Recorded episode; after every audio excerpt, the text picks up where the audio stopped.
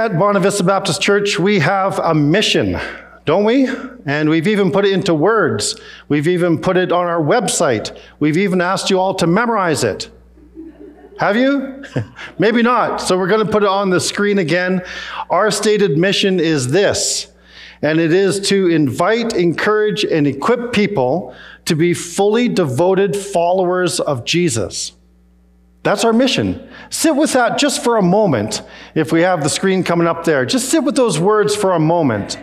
Uh, this mission that we've agreed to together to invite, encourage, and equip people to be fully devoted followers of Jesus.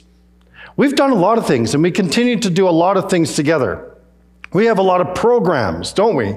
Uh, the youth programming just kicked off on Friday, and we were in Palm Springs, but we were watching to see who would win the Battle of Bonavista. It was the other church, unfortunately. We have to let them win once in a while to keep it interesting, right, Eric? So, but we, we run a lot of programs here, don't we? But here's the key our mission is not to run programs, we also care for people here. We care for a lot of people. We have people coming in uh, all throughout the week in the office looking for help, whether it's financial help or spiritual help or just practical help in various ways. And we do that as a congregation, as a staff, a volunteer. But here's, here's the weird thing our, our purpose is not to be a social service agency. We're not that. We also do a lot of other things. Um, we run social events. Today we're going to have lunch today. Larry's famous gourmet hot dogs. I think because it includes onions. I'm not sure what makes them gourmet. But we're going to enjoy lunch together today. It's a social event, and we love to do things together. We love to be together. But our purpose isn't really to run social events. All those things are good, all those things are wonderful. But it's not our primary mission here at the church. The primary mission, the reason that we exist is this to make disciples of Jesus. That's what we have to hold on to.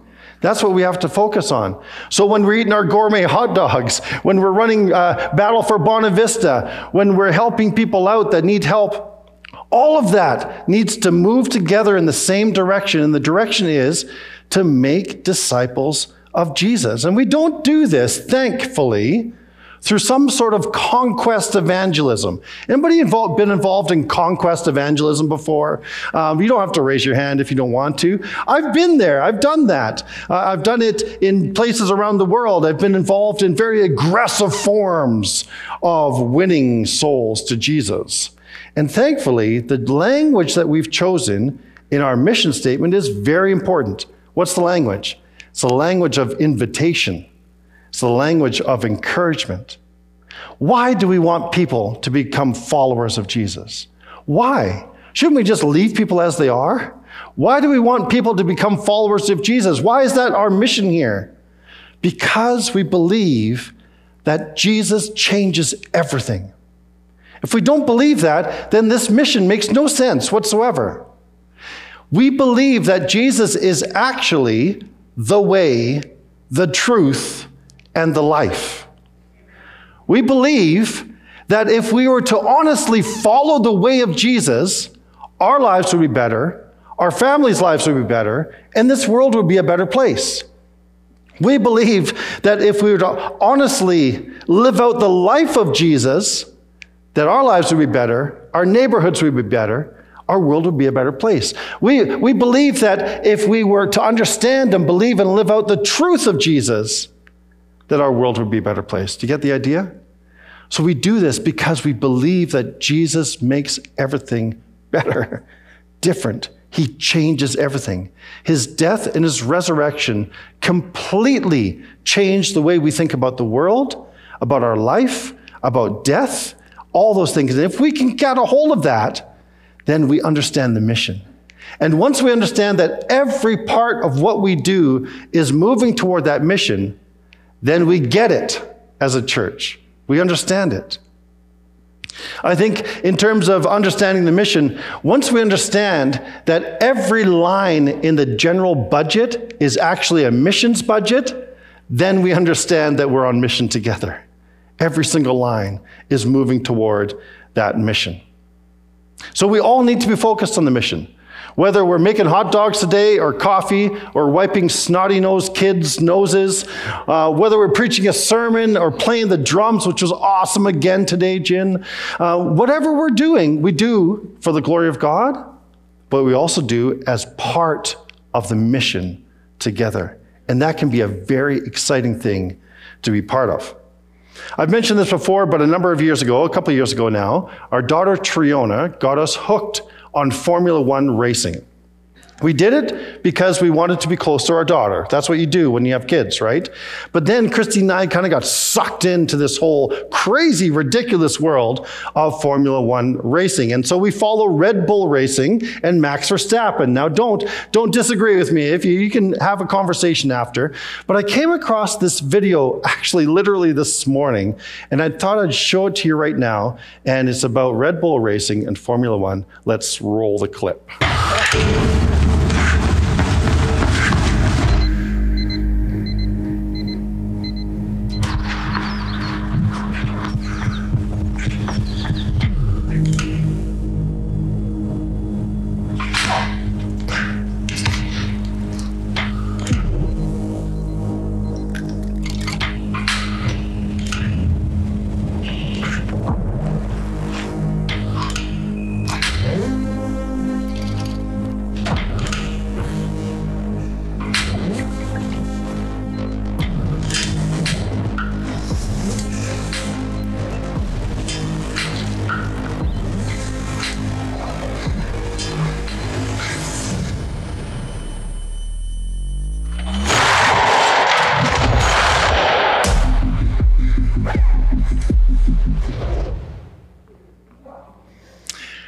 You get the point of the clip? That guy's not even the driver.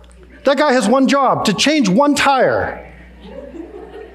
That's the level of commitment he has. I mean, that's, that's ridiculous. He probably gets paid a ridiculous amount of money for it too.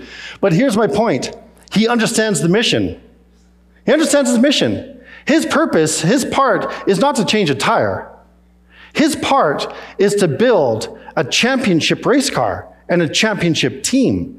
He gets the mission. So his one part, he is fully committed to.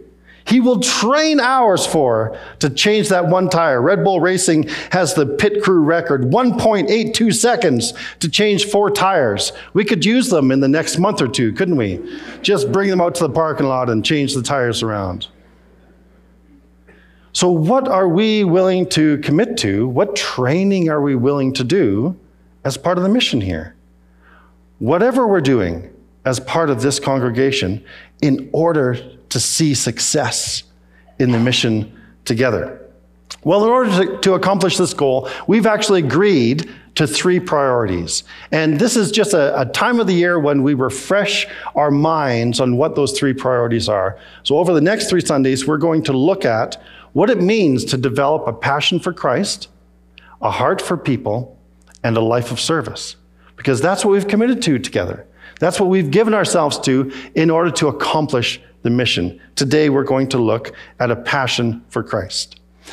I believe that we're not only sports fans here, but the Apostle Paul was a sports fan. I believe that, and we see that in the New Testament. We see that in the, the ridiculous number of illustrations he uses from the arena of sports. He watched sports. He watched people in the gymnasiums. He watched races. And it feeds into the illustrations he uses to help us to understand the life of faith. And so today I'm going to be reading one of those illustrations, and it's found in Hebrews chapter 12, verses 1 to 3. And these are the verses that we've used to speak about developing a passion for Jesus. Listen to what it says, Hebrews chapter 12. Therefore, since we are surrounded by such a huge crowd of witnesses to the life of faith, let us strip off every weight that slows us down, especially the sin that so easily trips us up. And let us run with endurance the race God has set before us. We do this by keeping our eyes on Jesus, the champion who initiates and perfects our faith. Because of the joy awaiting him, he endured the cross, disregarding its shame now he is seated in the place of honor beside God's throne. Think of all the hostility he endured from sinful people. Then you won't become weary and give up. That's our text for today and how we develop a passion for Jesus.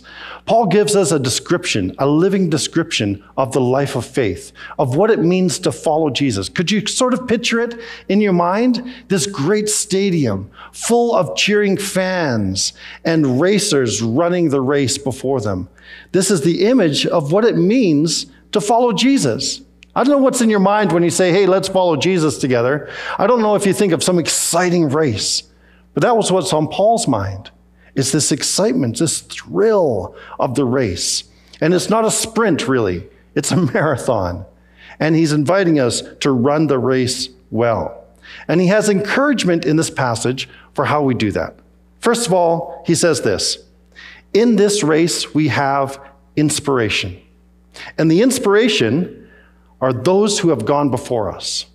Now, I don't think Paul is literally saying that those who have gone before are staring down, watching our every move. We have to be careful with that kind of theology because, first of all, it gets a little creepy, right?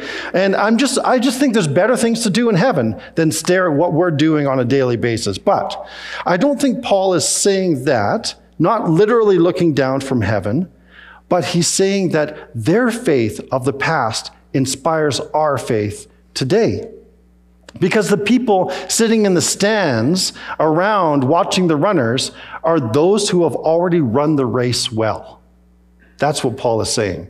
They're not just random people. These are people who have already run the race before us. And their life of faith encourages us to keep going. I think about uh, the people that we've lost the last couple of years, and I can't mention all the names. Was so sad to miss Arlene's funeral service. But we remember her and we remember Heather. We remember Ray. Remember Joan and Sarah and Nancy and Bill. And we could keep going on, couldn't we? We remember various people in our lives. I remember my dad. Always, from time to time, is, is the image of his face just pops into my mind, and I remember him.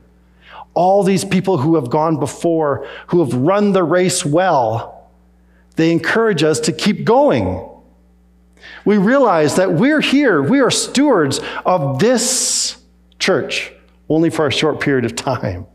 And like those who have come before us, we need to steward it well, and we need to run the race well in order to hand the mission off to the next generation that's coming behind, right? So, for those who are just starting to run the race, those who are new in the faith or perhaps just young, the encouragement is pace yourself. It's a marathon. Pace yourself to run for a long time. For those that might be nearing the end, and some people sense that, that they're coming near the end, the encouragement is to finish well. Finish well. But for those of us here today who are just in the middle of it, and sometimes in the middle of the race, what happens? You get a little tired. You get a little weary. You begin to question your sanity. You begin to wonder, am I going to be able to make it to the end? This inspiration, this encouragement says, don't give up. Keep going. Keep going forward. So Paul says, in this race of faith that we're in, if we're following Jesus, that we have inspiration. Those who have come before us inspire us to continue. But he also warns us that in this race, we have hazards. We have tripping hazards in particular. The sin that so easily entangles, says Paul. Watch out for it because it will trip you up. We just came back from Palm Springs, literally last night.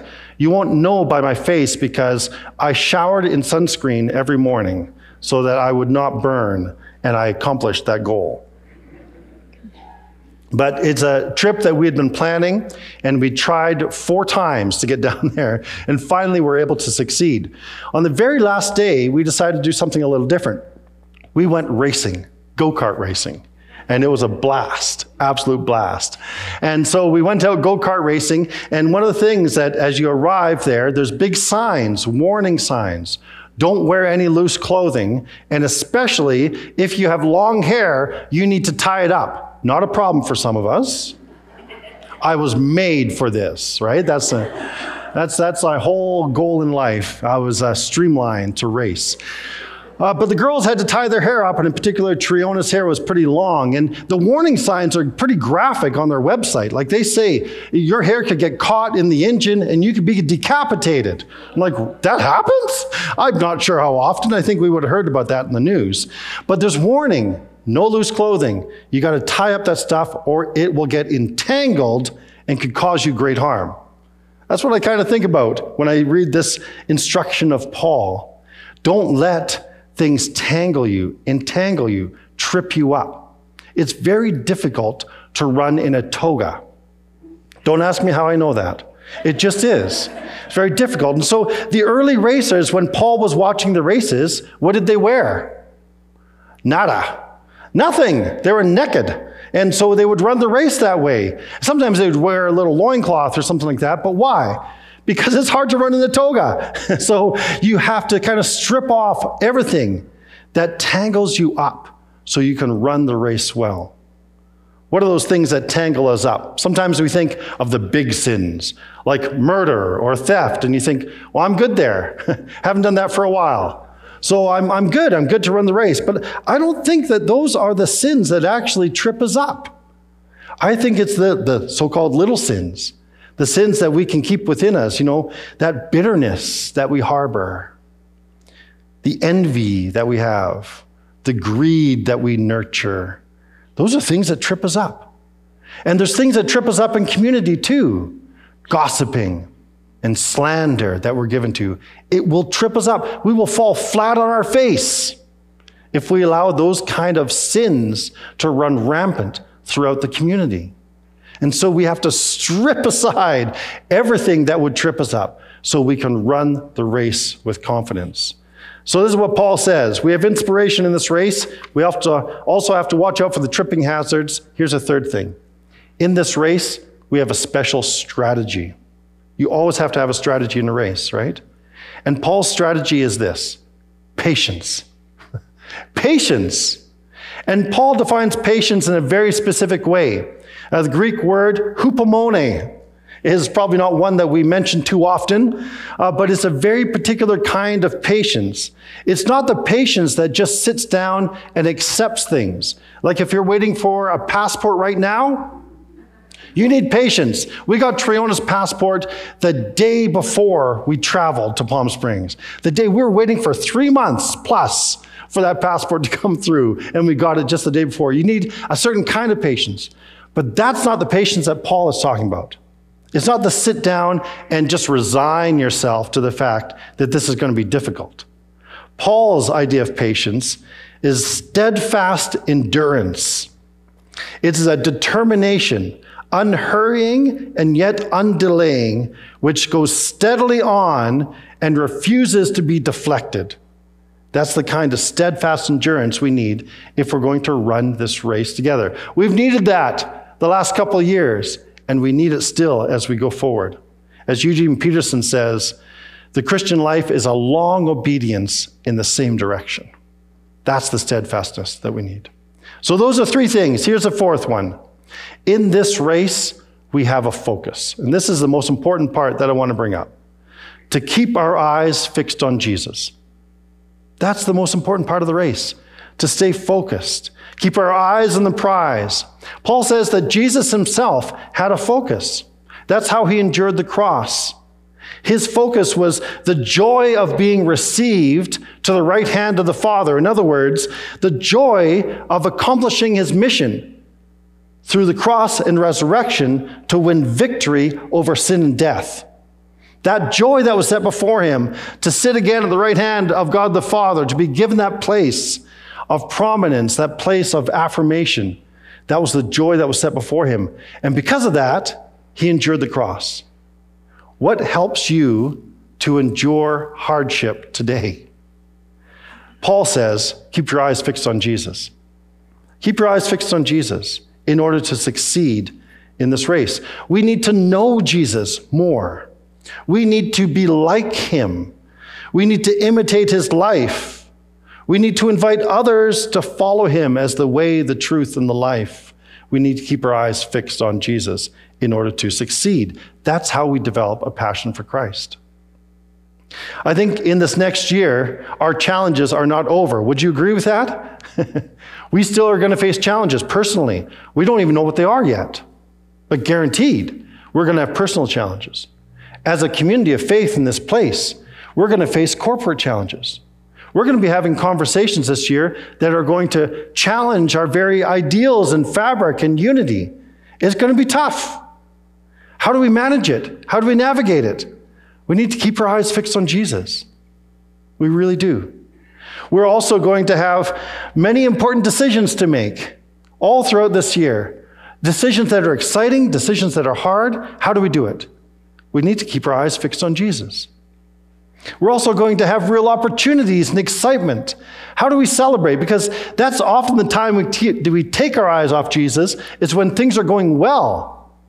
But when things are going well, we need to keep our eyes fixed on Jesus, don't we? No matter what it is, we need to keep focused on Jesus. Some people say to me, So, what's your vision for this congregation? As if I get to set the whole vision for everyone here. I do think, as a senior pastor, I get to articulate the vision that the Spirit is giving to the congregation. And as we listen together, as we discern together, we hear what the Spirit is saying to us. But I would say the vision for the congregation, especially this year, is that prayer would become our default response. Because I think the way that we keep our eyes fixed on Jesus is that we pray. That we pray. That we pray when we face difficult news, we pray. That when we have disagreements, that we pray. That when we're discouraged, that we pray. That we face that fork in the road, we pray. That when we see great blessings and opportunities, we pray. That prayer becomes our default response. I don't know for you, but for me, often prayer is the afterthought. You know, I, have got a situation coming and I've got to figure it out and I've got to make some plans. And then after I get everything in a row, I say, Oh, God, would you bless this plan I've just made? We do that though. We do that as leaders. We do that as a congregation. We do it as individuals. What if prayer was our default response to everything that we do? I think that is the way that we keep our eyes fixed on Jesus. We develop a passion for Christ when prayer becomes our default response. So, over the next number of weeks, we're going to reintroduce prayer after the service. During COVID, we couldn't get close to each other in person, and so we kind of canceled that opportunity. And if you're fairly new to Bonavista, we used to have prayer time after the service. We're going to introduce that again. We're looking for people who want to be part of that team to pray for others. We're also going to make prayer response a little easier, whether it's online or through the cards or in various creative ways, so that people can share, as they're comfortable, their requests with one another through prayer. We're also going to be starting up again our monthly concerts of prayer as we gather together and have intentional times of prayer. And all that is so that we have a culture that's created that says prayer is our default response to whatever comes our way. Well, in August 1954, the two fastest mile runners in the world met in Vancouver for a race. Roger Bannister and John Landy. And uh, we've got a picture to show on the screen. It was a historic race in Vancouver. The race was dubbed the Miracle Mile, the race of the century, and the dream race. I think racers today, runners today, would probably blow them out of the water. But back then, this was the race to watch. But as Bannister and Landy turned for the last lap, Landy was ahead, and it looked certain that he was going to win the race. But as he neared the finish line, he wondered where Bannister was. And so, in order to check and see how far ahead he was, he looked over his left shoulder and Bannister passed him on the right. That's that whole that was captured in this picture. And then an artist in Vancouver actually made a bronze statue of that exact moment. Landy later said, I would have won the race if I hadn't looked back, if I hadn't taken my eyes off the goal. Landy also said of the sculpture that was made, he said, While Lot's wife was turned into a pillar of salt for looking back, I'm probably the only one ever turned into a bronze statue for looking back. he admitted that moment. He had it. He had his eye on the prize, and he glanced back. And he lost the race. Keep our eyes fixed on Jesus all throughout this year. It's what we need to do to develop a passion for Christ. As we run the race this year, we need to keep looking forward, but especially keep looking to Jesus. Paul says he is the pioneer and perfecter of our faith. He's already run the, the race and he won. And so we need to keep our eyes fixed on him so that we don't grow weary and give up. Let's pray together. Father, thank you so much for sending your son, Jesus. Our prayer this morning is that you'd help us to keep our eyes fixed on him. So often we look at the situation around us or we look to our own uh, insights and knowledge and pretend wisdom. We look to our own energy and our own strength. But we need to look to Jesus. Thank you for the way that he cared for the stranger, for those who are vulnerable. Help us to look to that and to learn. Thank you for the way that he spoke truth to power and called out hypocrisy. Help us to look to him and to learn. Thank you for the way that he created community and that he spoke the truth about you. Help us to look to that and learn. And thank you for the sacrifice that he made so that we might live. Help us to look to him and to learn today. We pray in Jesus' name. Amen.